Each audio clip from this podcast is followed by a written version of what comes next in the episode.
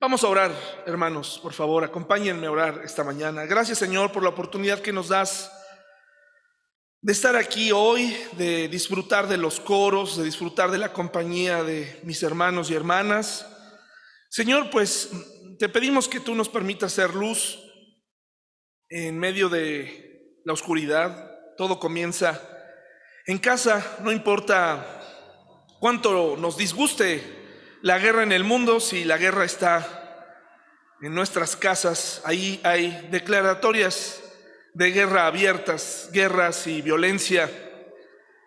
Ayúdanos, Señor, a que tu palabra nos mueva a hacer, que nos mueva a reaccionar, sabiendo que si tu espíritu mora en nosotros, de acuerdo a lo que enseña tu palabra, entonces es posible cambiar, es posible ser diferentes. En el nombre de Jesús, amén. ¿Por qué Dios nos dio poder para hacer ciertas cosas? ¿Por qué Dios nos dio poder? Yo no entiendo por qué eh, Dios no se encarga de ciertas cosas. ¿Por qué? ¿Alguna vez han visto cómo hay algún, algún papá que confía en su hijo y le delega algo para hacer que a la mirada de otros decimos, no deberías hacerlo tú, pero ese papá confía. Y no quiero pintar a Dios como un Dios irresponsable porque no lo es. Sencillamente vivimos en un mundo de libertad, en un mundo libre, con libre albedrío, equipados con voluntad. Aún así, no entiendo por qué Dios permite que en nosotros tengamos poder para hacer ciertas cosas. Por ejemplo, hay cuatro cosas, hay muchas más, pero hay cuatro cosas que no entiendo por qué exactamente por qué Dios las permite, solamente vuelvo a lo mismo, la voluntad, la libertad. ¿Por qué Dios nos permite tener hijos si somos tan pecadores? ¿Por qué Dios nos permite procrearnos? ¿Por qué Dios nos permite ser mamás y papás si no los vamos a cuidar? Es increíble. No voy a entrar en detalles con ustedes, hermanos y hermanas, pero yo ayer le fallé a mi hija. Yo ayer le fallé a mi hija de forma grande, hermanos. Es todo lo que les puedo decir. Y tuve que decirle después, perdón. Porque no es responsabilidad de nadie más. Es mi responsabilidad cuidar a mis hijas. De nadie más. ¿Por qué Dios nos permite ser papás, hacernos cargo de los niños, de pequeños. ¿Se han preguntado eso? ¿Por qué Dios nos permite ser papás? ¿Por qué Dios permite que nos hagamos cargo de nuestro cuerpo si lo maltratamos tanto, no? ¿Por qué no mandó una dieta ya establecida o nos mandó algo, no? Que obligatoriamente nos llevara a comer bien y que si no comiéramos bien nos desconectáramos un mes, por ejemplo, ¿no? Y que saliéramos o que se nos apagara un ojo así, ¡pum! De pronto, ching, ¿qué pasó? Este, pues es que, acuérdate, eh, castigo por no cuidar bien tu cuerpo. ¿Por qué Dios nos permite tener esta máquina maravillosa y no cuidarla? No valorarla. ¿Por qué Dios me dejó encargado de este cuerpo? Que durante tanto tiempo funciona bien y en cuanto empieza a funcionar mal, empezamos a decir muchas cosas de Él. ¿Por qué Dios me delegó la responsabilidad de, un cuerpo? ¿Por qué me permite decidir cosas importantes? ¿Por qué no lo decide por mí? ¿Por qué no decide cosas por mí ya? Que me ayude a decidir eh, a qué escuela eran mis hijas, que te ayude a decidir con quién vas a casarte y que sea una excelente decisión, que no tengas que equivocarte, ¿no? Que no tengas que descubrir que siempre no era lo que esperabas que nos diera una fórmula para el éxito. ¿Por qué me deja a mí y a ti esa oportunidad? Y esta, esta mañana quiero preguntarles por qué Dios puso en mí y en ti la posibilidad, el poder para hablar. ¿Por qué no dejó una grabación que o un una señal que fuera, o señales que fueran menos hirientes, porque puso en mí un poder tan grande tan poderoso, peor que una bomba nuclear, peor que una pandemia, peor que una trifulca que se sale de control en un estadio repleto, peor que la, la primera y la segunda y todas las guerras del mundo. ¿Por qué me permite hablar? ¿Por qué me puso un miembro que puede comunicarse tan pequeño, pero a la vez tan peligroso? Obviamente, la lengua no es culpable, sino todo lo que hay dentro de nosotros. Hay ocasiones en las que me hubiera gustado ser mudo o tener la habilidad para borrar de ciertas mentes y de ciertas personas lo que acabo de decir o lo que dije en el pasado. Tratar de entrar al cerebro de alguien y decirle, vamos a cortar eso que te dije, olvídalo, un botón para una especie de monitor y decir, hoy a mi esposa, le aprieto un botón y desaparece y ya, haber provocado algo. Ayer, por supuesto, el alcohol fue un factor en esa trifulca, pero la lengua estuvo ahí. Desde el momento en que empiezas a decir cosas, ¿no? Y desde el momento en el que tomamos como nuestro un equipo, un grupo de 11 caballeros contra 11, Ninguno de los 22 da un peso por ti. Pero ahí estamos tan apasionados que solo basta una palabra y un poco de alcohol para que se salga de control una situación. La lengua es la única herramienta, según un escritor llamado Washington Irving, que se usa, que se afila más con el uso constante. O sea, ¿por qué no Dios desactiva nuestra lengua? ¿Por qué Dios no apaga nuestra lengua un día y, o, que nos dejara un límite para herir, ¿no? Que nos dijera tres, tres fallas al año. A la tercera se infla como una bomba. No puedes comer por haber dicho lo que acabas de decir, como una bolsa de aire y que todos pudiéramos solamente comunicarnos con las manos, con señas, que tampoco nos dijera escribir porque la lengua también se da por escrito, ¿verdad? Santiago 3.1, por favor. La lengua de algún modo lograría de alguna forma herir. Santiago 3.1.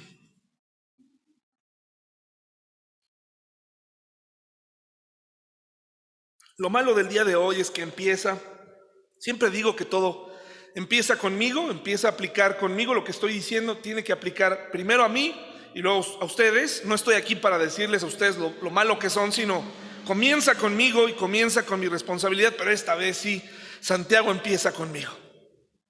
No podemos evadir el versículo número uno, dice, amados hermanos, no muchos deberían llegar a ser maestros en la iglesia porque los que enseñamos seremos juzgados de una manera más estricta. Esto no es una contradicción a lo que Pablo nos enseña en otra porción que dice, habiendo de ser ya maestros.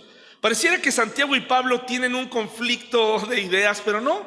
Solamente que aquí Santiago se está enfocando a ese grupo de personas que se apresura por enseñar se apresura por hablar. Está hablando de los maestros en este primer versículo y después pasa a la gente que no tiene otra responsabilidad. Pero la, responsabilidad primaria de una persona que, que pasa al frente a hablar dos veces por semana, que manda una grabación, ¿por qué creen que, por qué creen que detesto o detesté tanto YouTube?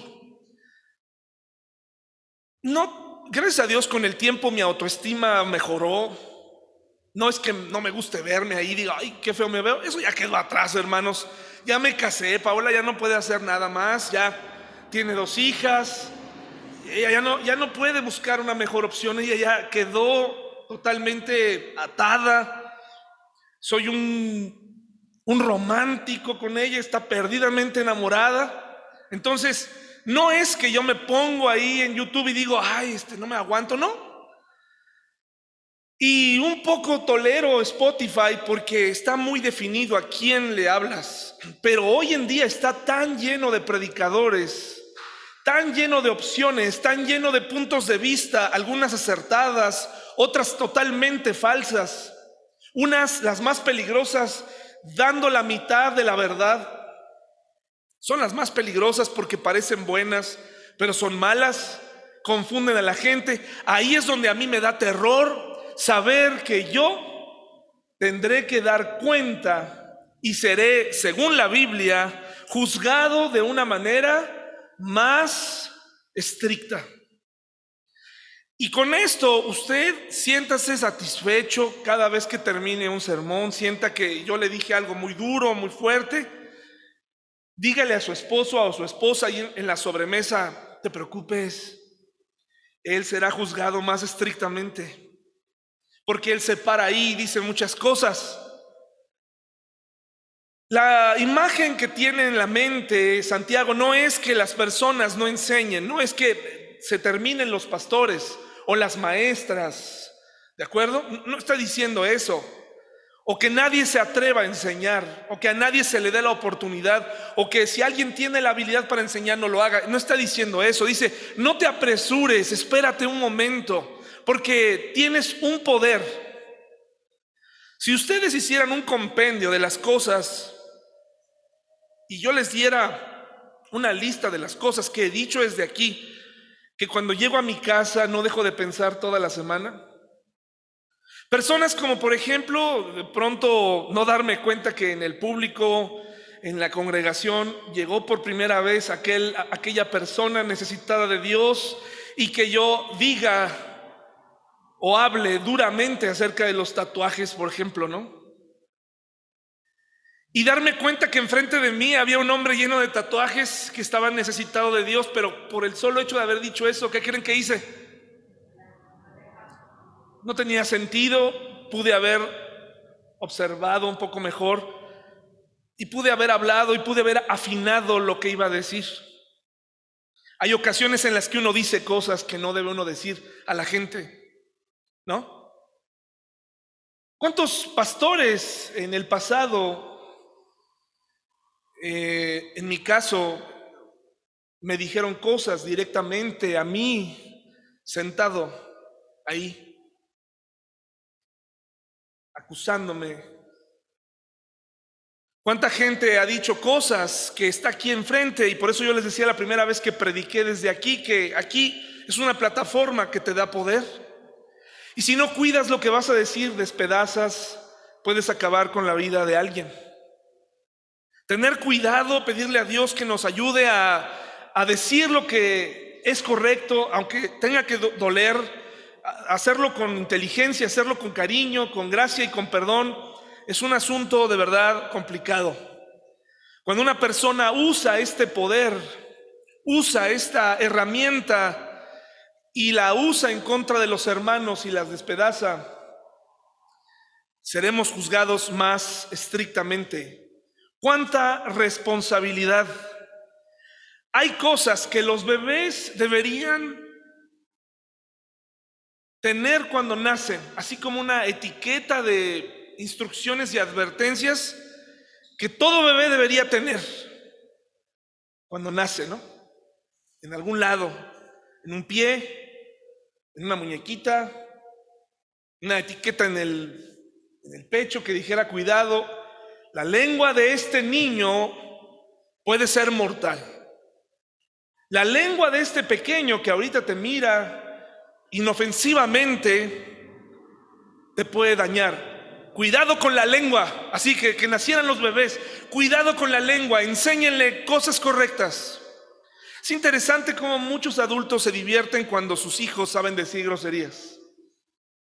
¿No? Ah, ya dijo su primer grosería. Qué divertido, qué, qué padre. Mira cómo nos insulta. Déjalo, es niño, no sabe. Sí sabe. Sí sabe, porque sabe que tú lo dices, por eso lo dice, lo repite, hay que corregirlos. No podemos dejar pasar cuando nuestros niños hacen mal uso de su lengua como si fueran a salir impunes, como si nadie les fuera a decir nada. Hay cosas que deberían tener advertencias, hay cosas que deberíamos decirle a nuestra esposa, nuestra, en, en aquel entonces nuestra novia, nuestro novio, decirle, cuidado con mi lengua, porque te voy a herir muchas veces. Oye, pero somos cristianos, ¿eso es una limitante para la lengua, hermanos? Por eso Santiago menciona un capítulo entero acerca de la lengua, porque le dice, es imposible que tú me vengas a decir con que soportas las pruebas, con que eres muy buen cristiano si, tu lengua está fuera de control. Estamos de acuerdo entonces que yo tengo la principal responsabilidad, no quiero desanimar a nadie. Probablemente un día Abraham tomará este lugar y predicará. Ahí como lo ven, ahí pequeñito, tómale una foto mental. Probablemente estará aquí. Probablemente Damián estará aquí. Javi, ¿por qué no? Probablemente Mariana estará dando clases a los niños, Areli. Y antes de asumir el papel de maestro o de maestra, tenemos que tener cuidado con nuestra lengua, con lo que estamos a punto de decir. ¿Cuántas veces? Y si he herido a alguien,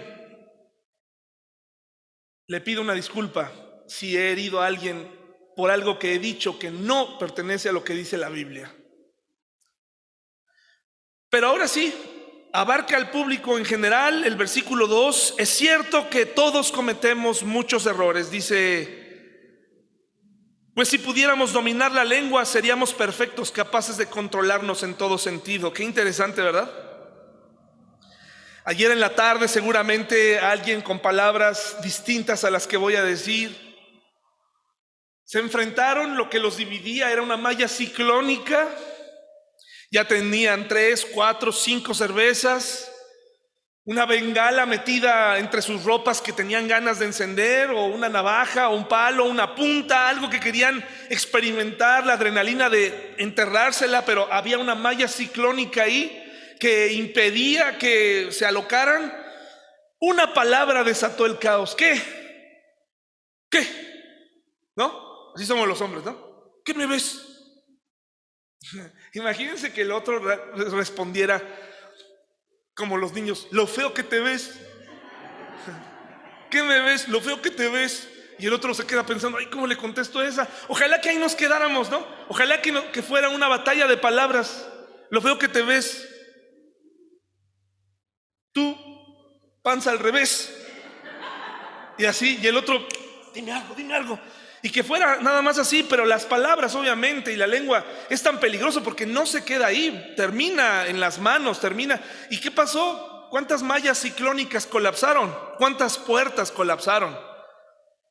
Todo comenzó con una palabra. Si controlas tu lengua, si controlas lo que te dicen en un accidente de tránsito, si controláramos el hecho de que, sobre todo los hombres, pero también ahora ya las mujeres, si alguien hace alusión a tu mamá en la calle y puedes comprender que realmente esa persona ni siquiera conoce a tu mamá, pero es un asunto tan personal, tan cultural. Con mi mamá no te metas, ¿eh? Y órale, vámonos, ¿no? Y la señora en su casa, tranquila, nadie estaba molestando, pero me lo dijo y mi mamá, mi mamá la respetas. Mi mamá la respetas. Si aprendiéramos a dominar nuestros pensamientos, a cuidar nuestra boca, porque hoy en día Paola y yo decíamos, es que ya no es necesario estar en un estadio para hacer para que se pongan locos. Solamente basta, hace como seis meses, siete meses, un poquito más, traía a Tabata, traía a Paola, estaba embarazada y, y veníamos entrando a la casa donde solíamos vivir y justo en la entrada había una pelea, una trifulca ahí entre dos dos hombres, los hombres no se pudieron contener y desde dentro del carro se escuchaba, papá, ya vámonos, ya papá, se escuchaba, ya, ya, vámonos papá, no papá, papito. Y el papá seguía gritando con furia, con valor. Nada podía, ni su propio hijo pudo detenerlo. El otro tipo se baja un tubo y empieza a pegarle al carro. se vuelve una locura. Todo lo que hizo, la falta de control, de dominio propio que explota en nuestro pequeño órgano bucal, sale y explota. Dice el versículo 3, podemos hacer que un caballo vaya a donde querramos si le ponemos un pequeño freno en la boca. Ese freno que se coloca en una, por lo que estaba investigando, nunca exactamente había entendido cómo funciona un freno de caballo. Probablemente pude haberle preguntado a mi suegro que sabe de eso, pero preferí ir a Google por varias razones. Pude haberlo encontrado dormido, pudo haberme regañado. Dije, mejor no lo molesto. Pero la explicación es que algunos tienen una hendidura en la mandíbula y les meten ahí un fierro que ahí lo van controlando. Gaby, ¿tú sabes de eso? ¿Cómo no te llamé a ti? También tú. Ay, ahora todos saben. También tú. Ah. Entonces se controla el caballo con se le, comunica, no solamente se le frena, se comunica, se le da señales. Increíble, increíble. Dice Santiago, si un freno fuera suficiente para ti, un freno. Comunicación entre el jinete y el caballo. Comunicación. Si te sabes comunicar, bueno, si un animal y, un jinete se pueden comunicar, no puedes comunicarte con, con palabras con tu esposa, ¿no? Con tus hijos, no puedes solamente tienes que gritar, amenazar. Versículo 4 dice, también un, pequeño timón hace que un enorme barco gire a donde desea el capitán, por fuertes que desean los vientos y el timón. Es ese pequeño instrumento que conduce un barco de toneladas. ¿Han visto? Yo siempre imaginé que un barco, pues era como eso, pues así, ¿no? Lo pones encima y y ya, y, me doy cuenta que tienen hacia abajo casi el mismo tamaño que hacia arriba y, es increíble, ¿no? Un timón lo que puede hacer, y es el ejemplo, o sea, primero, pequeñas cosas Santiago utiliza, un freno. Todo lo que necesitamos es un freno efectivo. Todo lo que necesitamos es un timón para controlar esto. Hermanos, tenemos un problema. Un problema grave que se puede resolver con un detalle. Ahorita vamos a ver cómo lo podemos resolver. Dice el versículo 5b. Su Biblia no dice la B.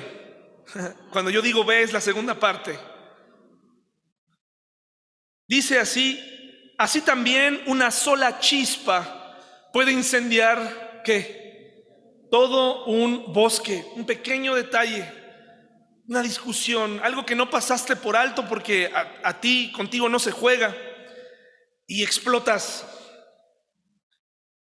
Ayer cuando jugábamos con los adolescentes y comienzas a ver sus caritas cuando pierden o cuando ganan, yo les decía algo a ellos, tu actitud ante la, la derrota o la victoria habla de tu carácter, habla de ti. Lo que decimos habla de lo que somos y de lo que tenemos. Dice el, versículo 6b, mire lo que dice, versículo 6b, la segunda parte. La lengua es un mundo entero de maldad que corrompe todo el cuerpo, puede incendiar toda la vida porque el infierno, el infierno mismo la enciende. Hermanos, no tenemos un problema tan grave. El cáncer no es un problema tan grave. El, la pandemia no es un problema tan grave. La guerra no es un problema tan grave. Pero la lengua es un problema muy grave. Todos estamos metidos en ese problema. Si hacemos un pequeño ejercicio hoy, ¿cuántas cosas has dicho últimamente pensadas o no pensadas que han herido a alguien? ¿Cuántos incendios has provocado? ¿Cuántas estampidas? ¿Cuántos caballos se salieron desbocados? ¿Cuántos naufragios ocasionaste? A veces quisiéramos, bueno, em, La gente no cristiana es la que va a herir. Lo más triste es que nosotros mismos nos herimos, los propios cristianos. La, gente que amamos nos lastima y la lastimamos. La gente que más queremos, la gente que más eh, por la cual queremos estar, nos regresa heridas, nosotros a ellos, y es un grave problema. ¿Cuál fue la última cosa que dijiste, pensada o sin pensar, en esta semana? Vamos a hacer un pequeño ejercicio ahorita en tu mente. No, no, me, lo, no me lo digas. Pero, por ejemplo, tu esposa prepara la comida, tuvo un pésimo día, los niños, las situaciones diarias, no le alcanza, hace milagros con lo que les damos. Y llegas tú con tu propio día malo, tus propias situaciones, y comienzas de pronto, se te, te, te posee un espíritu de chef, te toma, te, te, te posesiona, empiezas a analizar cada bocado, ¿no? Creo que a esto le faltó esto y creo que tú podrías hacer esto. Mm, empiezas a cada cosa que dices. Tu esposa, muchas ya acostumbradas, aguantan. La lastimas una y otra vez. La lastimas. Tu esposo llega cansado,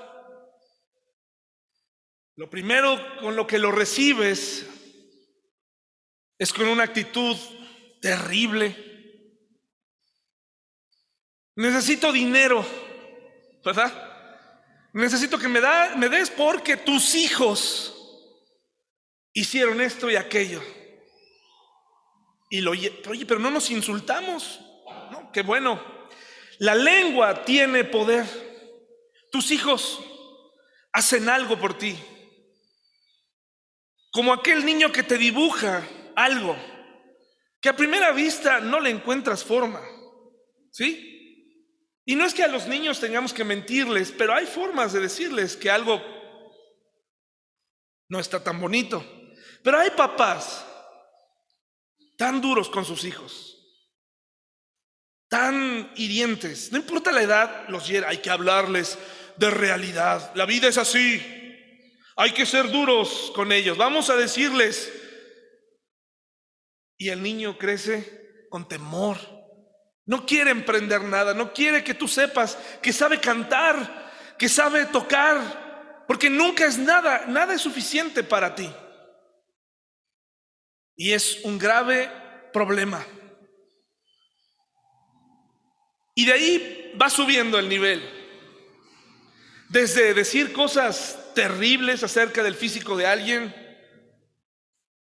de herirlo, insultarlo, sacar cosas de su pasado. La lengua es hábil para herir, para decir cosas que lastiman, tocan en el punto exacto.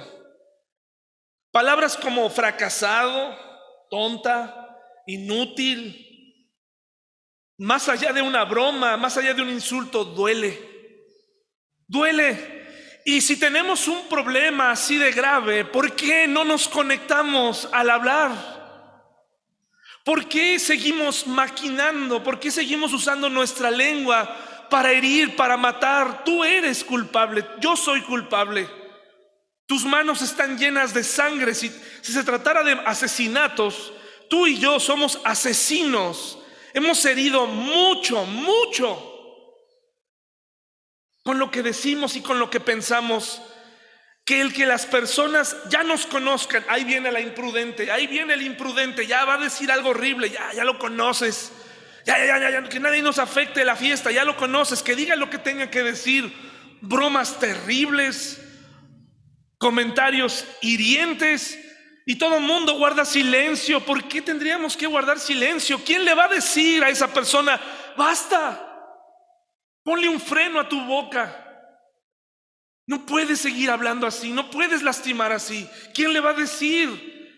¿Quién puede detener? ¿Quién puede? Solamente Dios puede ayudarte a darte cuenta, analizar tu lengua. Porque la lengua, según los, versículos más adelante, más de más adelante, versículo 8 en adelante, dice, pero nadie puede domar la lengua. ¿Y qué es nuestra lengua? Es, fíjense, es maligna e incansable, o sea, no se cansa de hacer el mal. No, no se cansa de herir. Puedes herir y herir y herir. Llena de qué cosa? Veneno mortal, algo no está bien. Cargamos dentro de nosotros un asunto maligno, infernal, incansable. Tenemos que hacer algo. Tenemos que hacer algo ya porque si no vamos a destruir, tarde o temprano, vamos a destruir nuestro ambiente, nuestra casa, nuestra iglesia. Si ustedes, y qué bueno hermanos y hermanas, que Hace tiempo, cuando yo entré a la iglesia, hace ya unos años, tenía en mi mente, y sigo pensando que el, gobierno congregacional es el, es el mejor gobierno, pero es el gobierno que Dios quiere para la iglesia, pero un gobierno congregacional donde realmente la, gente decida, no donde yo decida, ¿verdad? Hemos tomado algunas decisiones porque en algunas reuniones pues la gente es, es indiferente, pero en algún tiempo había un ejercicio siempre de de, a ver, ¿qué, ¿qué opinan? Y esto, a ver, levanten la mano. ¿Saben qué resultó de esas reuniones, hermanos? Momentos tan tensos, momentos tan desagradables, de que de pronto los hermanos, algún hermano que lo veías tranquilo, ¿no? Se levantaba y te decía cosas así como, y pues tú, este, eres un ladrón. Órale, ¿no? A ver, perdón, si te das cuenta de dónde estamos? No, es que ustedes quieren. Y te empiezas a dar cuenta de, del veneno, ¿no? De, de lo mortal que es. Cuando una persona se va, generalmente siempre hay dos historias, siempre hay algo que tenemos que eh, escuchar a la otra persona. Ninguna persona que se va de la iglesia está vetada o prohibida. Usted le puede preguntar a quien ya no viene por qué te fuiste. Y yo te recomiendo que lo hagas y cuando te diga, te recomiendo que vengas también a escuchar la realidad o, la otra parte. Una vez una persona que cometió un grave error en la iglesia, pero un grave error, eh, cuando esa persona se fue, su lengua dijo que mm, aquí eh, estaba, estaban muy guangos los estudios. Si no, es que ahí les falta. Wow, bueno, pues perdóname, no sabía que, que tenías, estabas en búsqueda de un doctorado, ¿verdad? Pero la lengua es para ocultar tu propia responsabilidad, dice cosas así. Cuando estás en un problema familiar, siempre estás buscando quién, quién fue. Y tenemos que empezar por nosotros mismos. ¿Qué hice yo? ¿Cuál es mi responsabilidad en todo esto? Antes de repartir el veneno que está aquí, tengo que pensar lo que voy a decir antes de herir. Porque aunque dice la Biblia que no somos perfectos y que cometeremos errores muchas veces, el problema es cuando esta misma lengua venenosa, conspiratoria, eh, hipócrita, ya no quiere venir a pedir perdón. Ya no quiere venir a resolver el problema. Ese es el problema con la gente que se va, que avientan su veneno y ya no hay oportunidad de, oye, no, eso no, no fue así. eso no sucedió así. Pero lo peor, ok, esas personas se van, pero en la casa, cuando tú le dijiste algo hiriente a, a esa persona que dices amar y no regresaste con un perdón por lo que te hice, perdón por lo que te dije, ¿cómo crees que va a sanar? ¿Cómo crees que se va a aliviar? ¿Ustedes creen que va, eso va a funcionar? No, solamente se acumulan los problemas. ¿Cuáles han sido las consecuencias de tu lengua? De este mal al que no le hemos puesto freno ni timón, que es como una chispa que enciende todo. Está inflamada por el mismo infierno, hermanos y hermanas. Versículo 9 nos dice lo siguiente. A veces alaba a nuestro Señor y Padre y otras veces maldice a quienes Dios creó a su propia imagen. Santiago lo sabía muy bien. Santiago, el medio hermano de Jesús, estaba en el grupo de detractores del Señor Jesús. ¿Se acuerdan?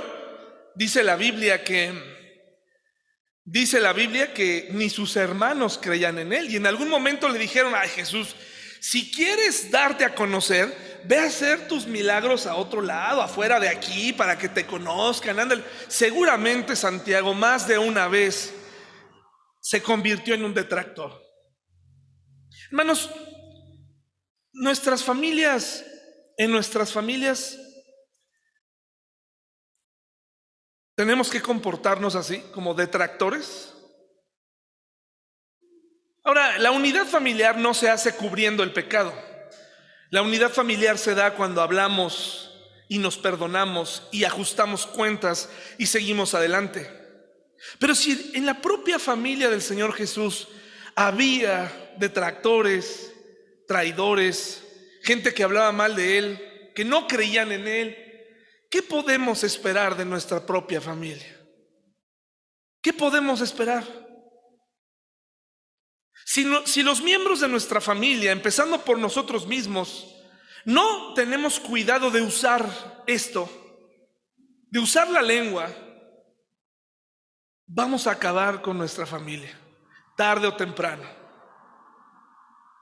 Tarde o temprano vamos a querer escapar, huir. Si en la propia familia del Señor Jesús hubo esto, ¿Qué puedes esperar de la tuya? Ahora, esa no es una ley, hermanos. No significa que, bueno, pues ahora ya ni modo, pues si, tú eres el único cristiano o si tú eres el único que trata de ser ecuánime y los demás no, ya te amolaste. Pues no, si somos cristianos, tenemos que actuar como cristianos. Y recuerda, si tú observas en tu familia alguna persona que no manifiesta ningún tipo de cambio desde hace años, no lo trates como cristiano. No le digas, no, no, no alimentes en esa persona una fe que no tiene. Pero es que David, yo lo, yo lo, yo lo traía de niño, de niña a la escuela dominical. David aquí estaba. Yo lo vi, yo te creo. Pero el que, el que crezcamos en una familia cristiana no los hace cristianos. ¿Qué sigue entonces para ese familiar? Cambia totalmente la estrategia. Ahora comienza el evangelismo o el reevangelismo. Ahora comienza, oye, es que mi esposo nada más no. Bueno, ahora comienza. Hay, hay muchas estrategias para tratar de ganar a mis hermanos y hermanas y esposos. Y no necesariamente es, pues ya no te veo, ya no te quiero volver a ver. No, ahora empiezo una relación eh, de, diferente, un acercamiento a mis hermanos y hermanas a través de Cristo.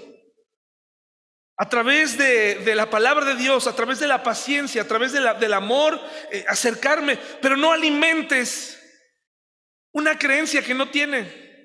No, yo veo que sí. ¿Y cómo lo ves? Estás viendo lo que tú quieres ver. Pero todo mundo vemos que no hubo cambios. Oye, pero yo vi que hizo esto, yo vi que hacía esto, aquello. Sí, y yo te creo. Recuerda lo que hablamos la semana pasada.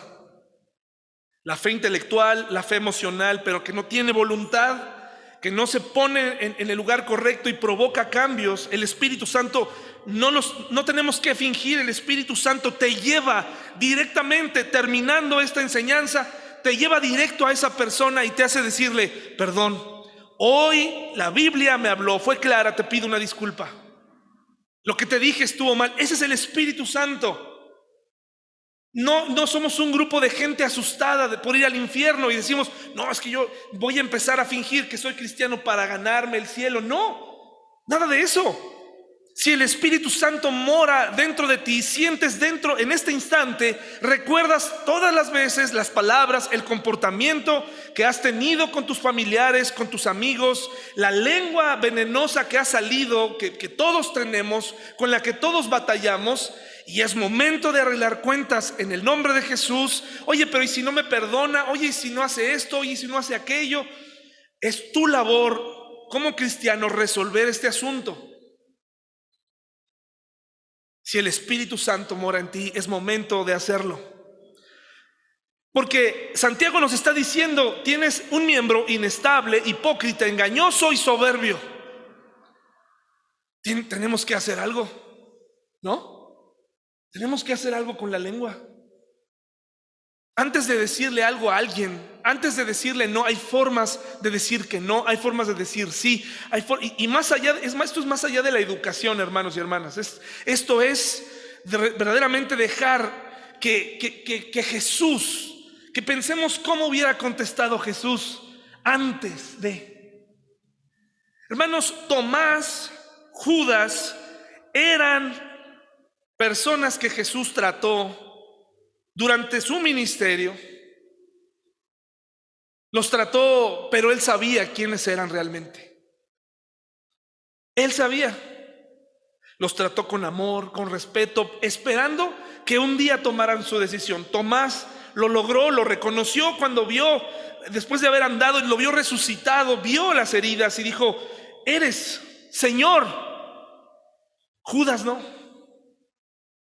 Lo único que nos queda es continuar un proceso de evangelismo con la gente que amamos. Papás, de todos nosotros los que ya somos casados, que ya tenemos hijos, que ya somos papás, no se cansen de detenernos. Aunque nos vean que ya sabemos qué hacer, no se cansen. No se cansen de ponernos un alto. Mamás, papás, no se cansen de decirnos, cuida tu lengua, cuida lo que dices. Eso no le agrada a Dios. No dejen de invocar a Dios. No dejen de, de azotarnos con eso y recordarnos que éramos, que somos cristianos. No te canses. No te canses de decirnos eso. Eres cristiano. Tú no puedes estar metido en esto. Tú no puedes estar haciendo esto. Tienes que detenerte. Tienes que hacerte responsable. Eres cristiana. No te canses de recordármelo. Aunque me encuentres huraño y te diga, déjame. Tú eres muy importante en tu núcleo, en tu familia. No te canses, aunque te digamos, no te quiero volver a ver, no te metas en mi vida, no te canses de hacerlo. Y nosotros como papás no nos cansemos de educar, de decirles a nuestros hijos que tienen un miembro muy peligroso. Pero ¿cuál es el freno para la lengua? Lucas 6, 43 al 46. Muchos papás se han descartado. Dicen, mis hijos ya son mayores, ya hice lo que pude, yo mismo tengo problemas, y aunque yo te dijera a ti, tú no eres nadie para decírmelo, sí, eres mi padre, eres mi mamá, tienes que hacerlo. Lucas 6:43 al 46. Lucas 6:43 al 46. En primer lugar, vamos a hablar del freno para mi lengua. Todos queremos saber cómo frenarla, hermanos y hermanas. ¿Cómo frenar nuestra lengua? La Biblia nos da la solución. En tres, tres sencillas cosas dice aquí. En primer lugar, el freno, el freno para mi lengua, para mi boca, es recordar quién soy. Ese es el freno. ¿Quién soy? Soy un hijo de Dios, se pagó un precio por mí en la cruz. Y después de que hiciste eso, Soy una persona que me están observando los demás. Fui nombrado como luz y sal. Fíjate todo lo que eres. Eso te ayuda a pensar un poco. Dice Lucas 6, 43 al 46. Un buen árbol no puede producir frutos malos y un árbol malo no puede producir frutos buenos. El árbol se le identifica por su fruto. Los higos no se recogen de los espinos y las uvas no se cosechan de las zarzas.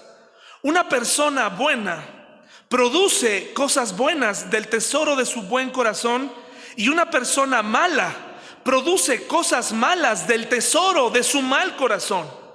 Lo que uno dice brota de lo que hay que en el corazón. Mire lo que dice Santiago, por favor, 3. En los últimos, en los últimos eh, eh, versículos que estamos estudiando hoy, dice ahí en el versículo 10.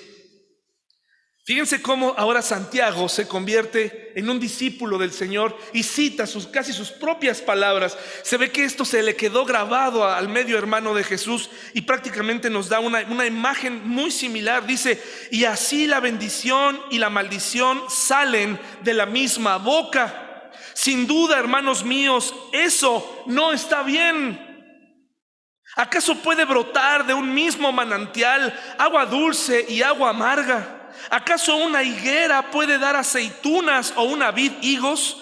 No, tampoco, como tampoco puede uno sacar agua dulce de un manantial salado. No puedo alabar a Dios, no puedo estar aquí en este preciso momento y salir y olvidarme de lo que soy, de lo a lo que vine. Olvidarme es un, es un deporte de todo cristiano. Tal parece que al salir el primer paso me da autorización de volver a ser yo mismo y me vuelvo loco y empiezo a hablar otra vez y a poner fuera de control mi lengua. Si mi lengua habla sandeces, si mi lengua habla y hiere, eso es lo que tengo en mi corazón. Si mi lengua maldice, es porque tengo amargura. Si mi lengua es sucia, es porque me permito que entre información ¿no te has dado cuenta del daño que hace todo lo que metes a tu mente? Sale en forma de espadas invisibles a la gente que ama. Es lo que estás aprendiendo. Si le dedicas a la semana a tu serie, tu televisión, lo que tú quieras, lo, que, a la música favorita, y te llenas de eso. Cuando viene el problema, ¿cómo lo vas a resolver? ¿Cómo vas a, de dónde va a salir la herramienta? ¿Quién te va a decir qué cantante, de qué cantante le vas, a, le vas a tomar un versículo de sus canciones para resolver un problema? Necesitas recordar quién eres. El que es cristiano anda como cristiano y busca. No estoy diciendo que no veas películas, no estoy diciendo que quemes tu música. Lo que te estoy diciendo es, si tu problema, mi problema son así de graves, ten cuidado a quién escuchas, qué es lo que ves, qué es lo que lees, qué es todo lo que permites que venga. ¿Qué es? Incluso con quién me relaciono. Llega un momento en donde sí, en la vida, incluso hay pasajes en la Biblia donde dice, ah, yo perdono a esa persona, pero de aquí en adelante tendremos que tomar caminos separados. No tengo odio, no tengo resentimiento, no tengo más que perdón y que le vaya muy bien y que conozca al Señor o, o que siga, pero aquí se acabó. Porque hay relaciones tan nocivas, tan peligrosas, de gente tan ociosa, tan, tan dada a hablar, a herir, hay gente que hemos permitido en nuestra vida que nos diga cosas que nunca se nos olvida. Yo no quiero ser esa persona, hermanos.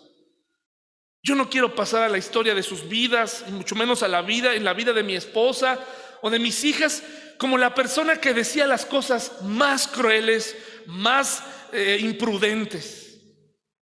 No pensamos lo que decimos y lo aventamos ¿Quién soy? Es el, es el freno que tú y yo necesitamos. ¿Quién soy? Antes de insultar en el tránsito, antes de decir algo que no, una mentira, ¿quién soy? ¿Quién soy? Soy un hijo, soy una hija de Dios, soy cristiano, esto no está bien, no lo puedo hacer. Oye, en el estadio todos están peleando, todos están aventando cosas. ¿Quién soy? Un cristiano. Hay una discusión, están, están en mi familia, hay una, una, bronca, están levantando la voz. ¿Quién soy? Soy cristiano. Yo no resuelvo las cosas así.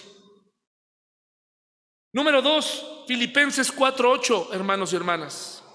Ya estamos llegando al final en esta mañana.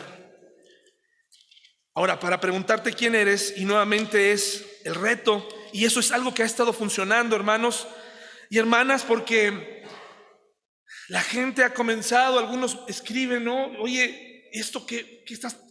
Explícame un poco mejor. Yo tengo un familiar así, yo tengo esto y aquello, ¿cómo, cómo le hago? Y, y, yo mismo me siento, y eso, qué bueno es la palabra de Dios. Hablándonos, Filipenses 4:8 dice, y ahora, amados hermanos, necesitamos un timón, ¿de acuerdo? Ya que recordé quién soy, ese es el freno, me freno. Una de las cosas que funcionan, nos funcionan a Paola y a mí, cuando estamos peleando, porque también peleamos hermanos y hermanas, somos una, pareja perfecta, pero también peleamos. Una de las cosas que me frena cuando estoy a punto de decirle cosas así fuertesonas, cristianas pero fuertes. Luego les enseño cuáles son. Le puedes decir apóstata, no, eso no, eso no lo digo. Cuando me dice, o cuando yo le digo, acuérdate quién soy. Acuérdate, ¿a quién le estás diciendo lo que le estás diciendo? No le estás hablando a cualquier persona. Le estás hablando a tu esposa. Es un freno. Sí ayuda. Díselo, hermano y hermana. Le estás hablando a tu compañera. Le estás hablando a la mamá de tus hijos. Le estás hablando, fíjate lo que estás diciendo. No, les, no estás delante de cualquier persona. Y si delante de cualquier persona tenemos que ser prudentes, la forma de honrar a nuestra pareja es fijarnos cómo le hablamos, aunque nos saque de quicio. Porque sí nos sacan de quicio, pero nosotros también. Funciona mucho decirle, cuando tu hijo se ponga violento, se ponga pesado, y te diga cosas, fíjate a quién le estás hablando. Estás hablando a tu mamá. Ayer los hijos, los adolescentes que están aquí, aprendieron o recordaron que estuvieron en una pancita nueve meses. Y cada vez que se sientan muy acá, cada vez que muchos tienen, muchas personas, más de lo que pensamos, más de lo que pensamos, el amor de, las abuelas llega a, a ser tan grande tan increíble por nuestros hijos que los nietos le dicen con cariño a, o a veces hiriendo, para que vean lo peligroso que es la lengua, le dicen a las abuelas, mamá. Ahí es donde yo sugeriría que la, la abuela dijera, no, hijo, yo no soy tu mamá. Ay, es que se escucha tan lindo, se escucha tan bonito. No, no, hermanos y hermanas, tengan cuidado, no, no es así. Tú no eres su mamá. Y yo les dije ayer, ¿sabes qué?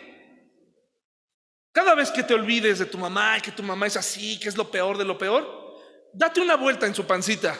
Dile, mamá, quiero ver tu pancita. Y ahí están las estrías. Ahí está la herida. Ahí está. Fíjate a quién le estás hablando. Puede ser que tu mamá no sea perfecta, puede ser que no sea muy hábil como mamá, pero es tu mamá. Fíjate cómo le hablas a tu mamá. No uses tu lengua. Cada vez que tú la hieres, es como si tomaras un cuchillo y la, la lastimaras. ¿Quieres ver lo que ella batalló? Aquí está. Pídele que te enseñe para que te aterricen con quién estás hablando. Fíjate cómo le hablas a tu papá. Ese señor que sale a trabajar no es perfecto, no es el mejor papá como siempre te han hecho creer en... Siempre nos decimos eso, ¿no? Eres el mejor papá del mundo. ¿Qué quieres? ¿Qué quieres? Fíjate a quién le estás hablando. Fíjate a quién estás menospreciando. Eso ayuda mucho. Así como necesitamos recordarnos quiénes somos, somos cristianos, y pensar a quién le estamos hablando, cómo le estamos hablando, necesitamos un timón. Filipenses 4:8 dice así, una guía. Y ahora, amados hermanos, una cosa más para terminar.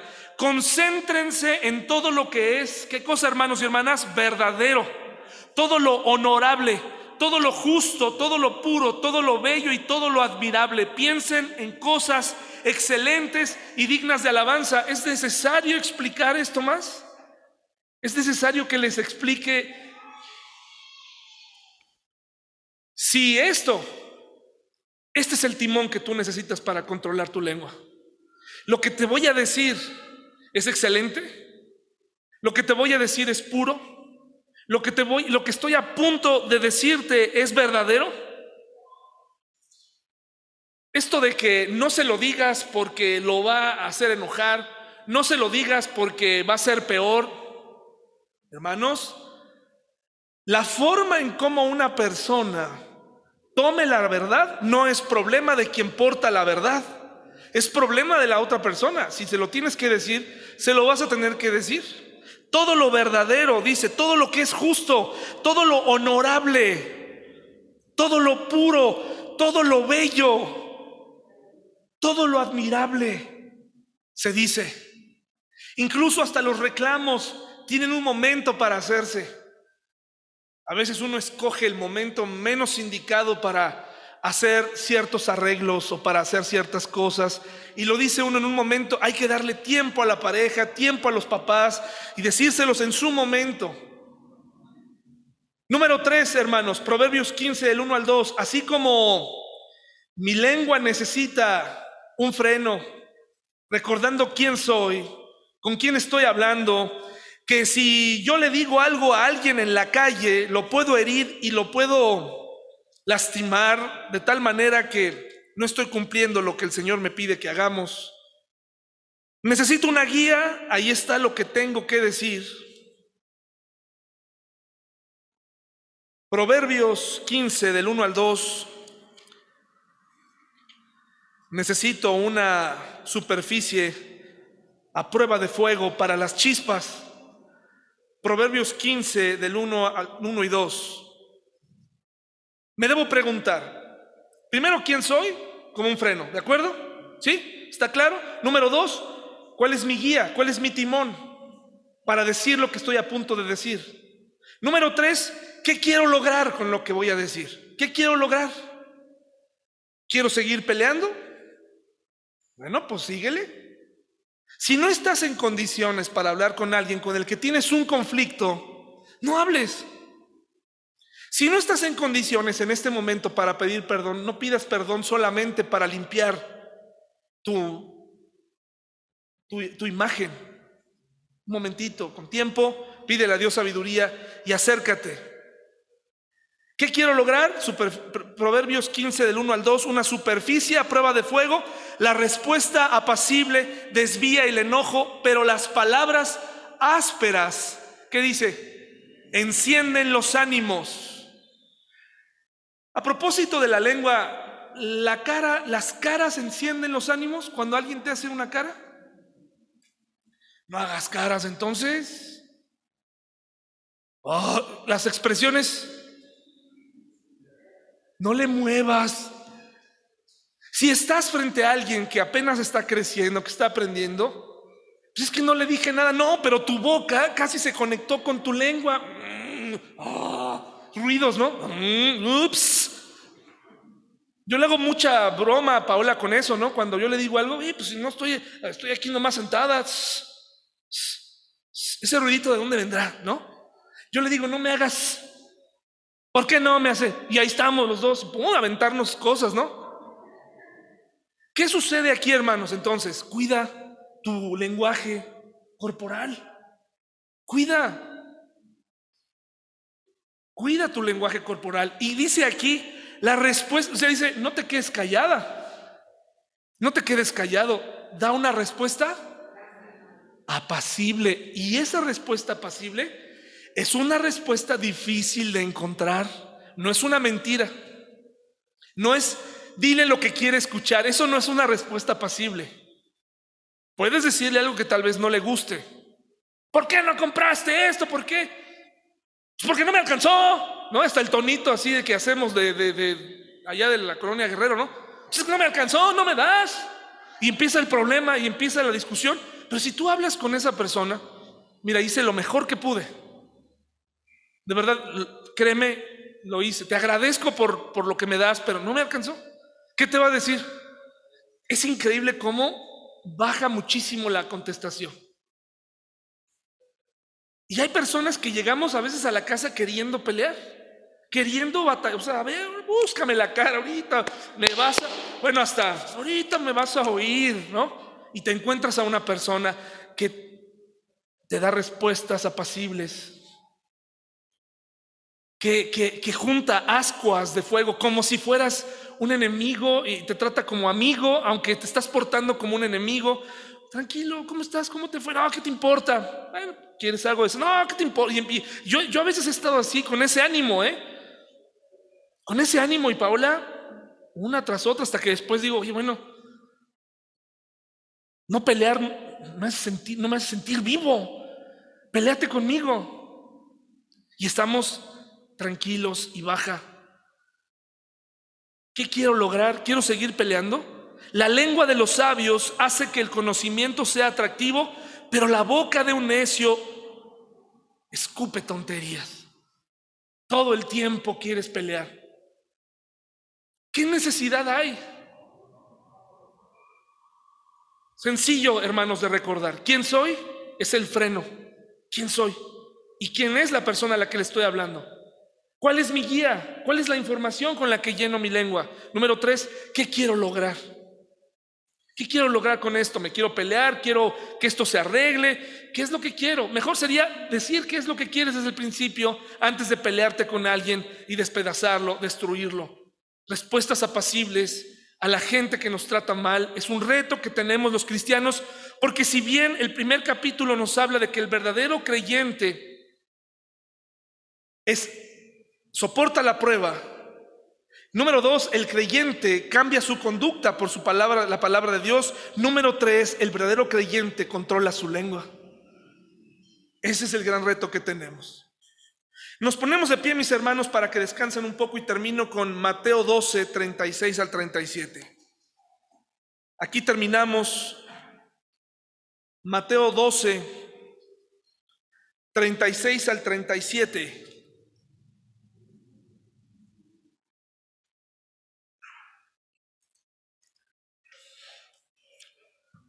A, los adolescentes que están aquí, ¿qué número aprendimos ayer? 139. Ese es el salmo que nos habla de que somos, ¿qué chicos? Únicos. Somos únicos.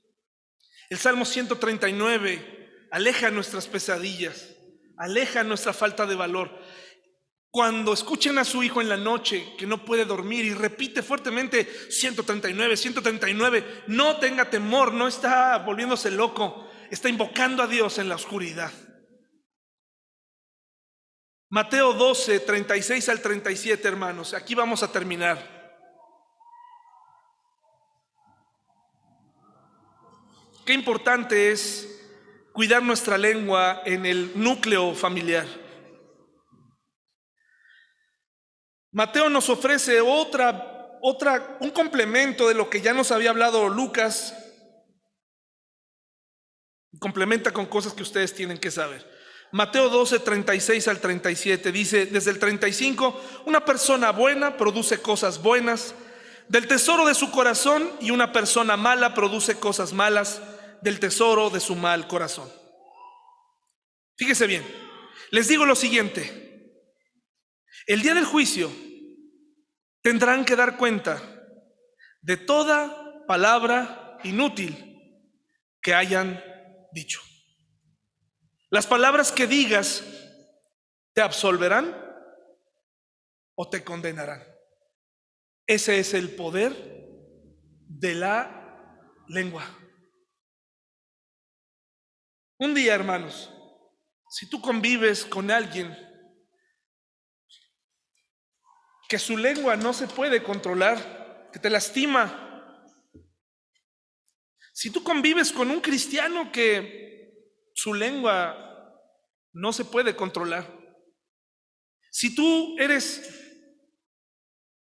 suegra, suegro, abuelo, abuela, mamá, papá, tus palabras, escucha bien, marcan la vida de las personas que están abajo.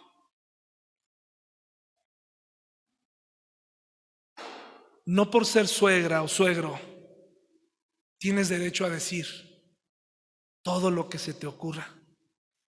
No por ser abuela o abuelo, tienes derecho a decir de todo.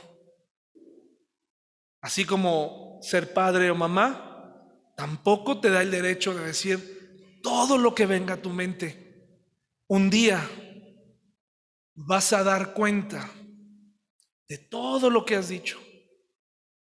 Hoy puedes abusar de las personas con tu lengua. Puedes usarla como una espada. Puedes ser experto en ocasionar incendios pero no te vas a salir con la tuya.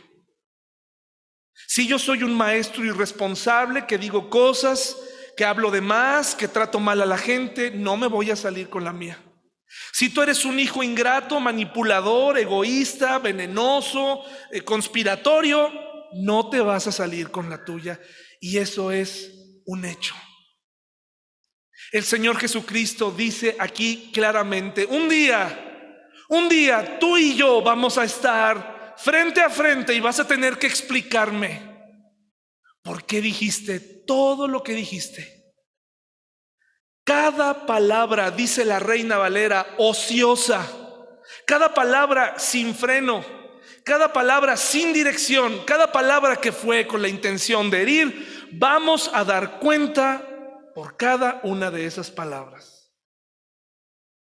Hoy tú tienes el poder para usar tu lengua bien o para usar tu lengua como un arma.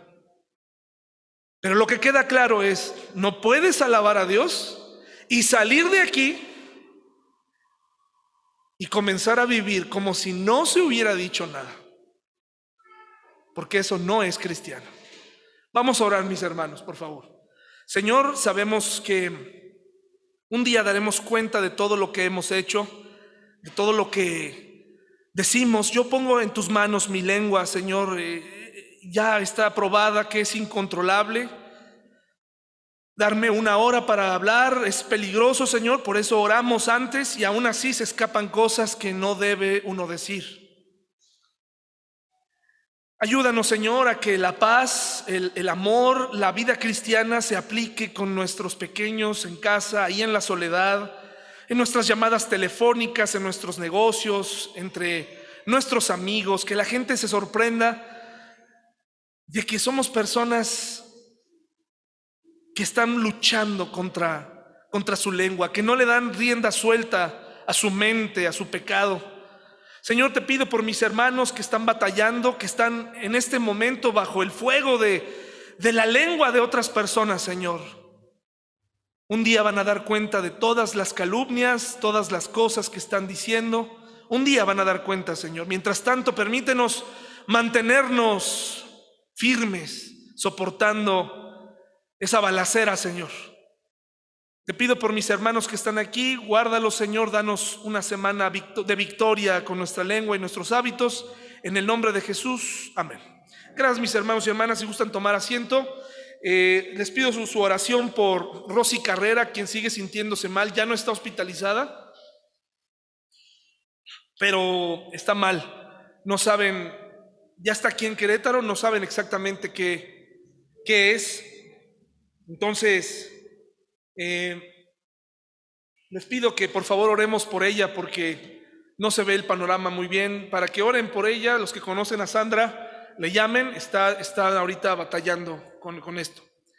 Hermanos, todo aquel que dispuso en su corazón dar ofrenda, ahí están los ofrenderos, los sobres.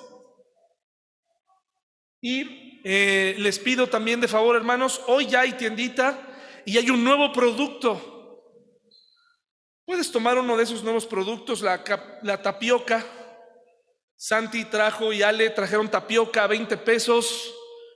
Lo que se junte será para eh, el, el templo. Así que la idea es que se acabe, hermanos y hermanas. Gracias por su atención. Si no hay algo más que anunciar, estamos despedidos. Que tengan una buena semana, hermanos y hermanas. Hasta luego.